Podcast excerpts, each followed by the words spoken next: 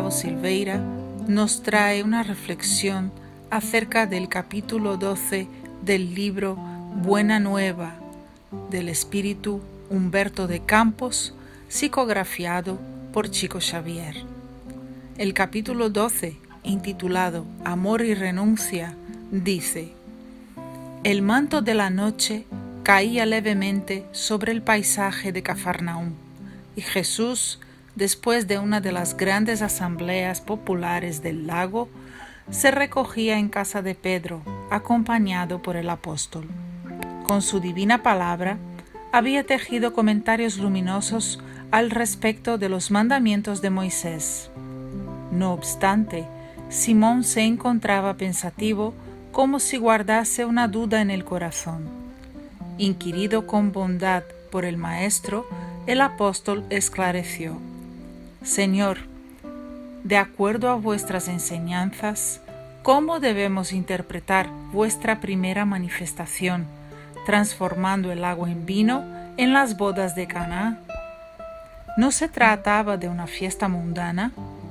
El vino no iría a cooperar para el aparecimiento de la embriaguez y la gula. Jesús comprendió el alcance de la pregunta y sonrió. Simón, dijo él, ¿conoces la alegría de servir a un amigo? La pregunta de Jesús es valiosa. Nos hace recordar un caso que habría ocurrido con San Francisco de Asís.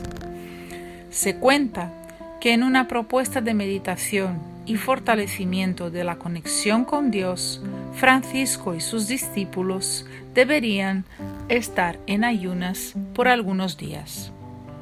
Pasados dos o tres días, un fraile franciscano empieza a llorar copiosamente.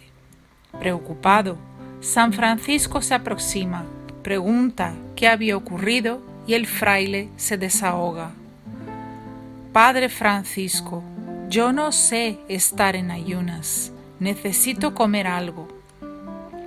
Y mientras todos esperaban que Francisco le fuese dar un sermón y pedir que el amigo se mantuviera firme, él mismo cocina un pollo y come con su discípulo. Él, Francisco de Asís, rompe su propio ayuno, hiriendo los principios que seguía religiosamente para atender a su amigo.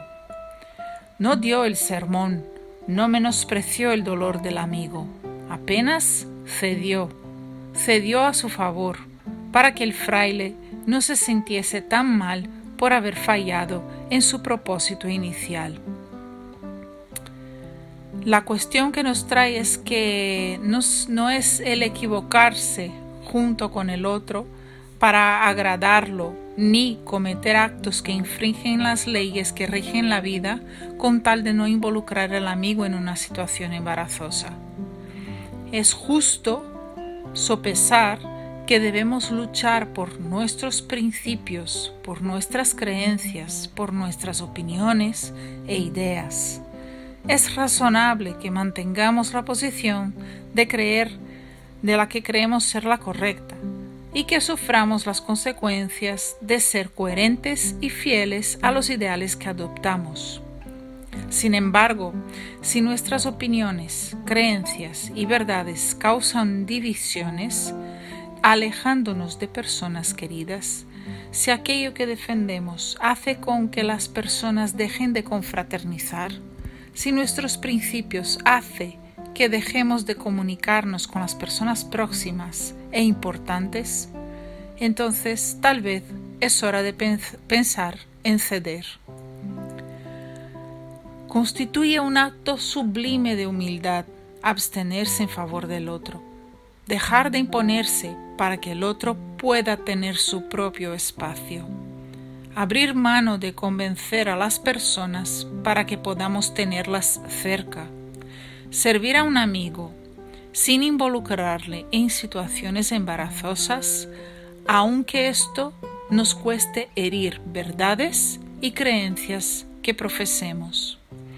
La ley de Dios es la ley de amor y el amor no conoce barreras, el amor no conoce divisiones.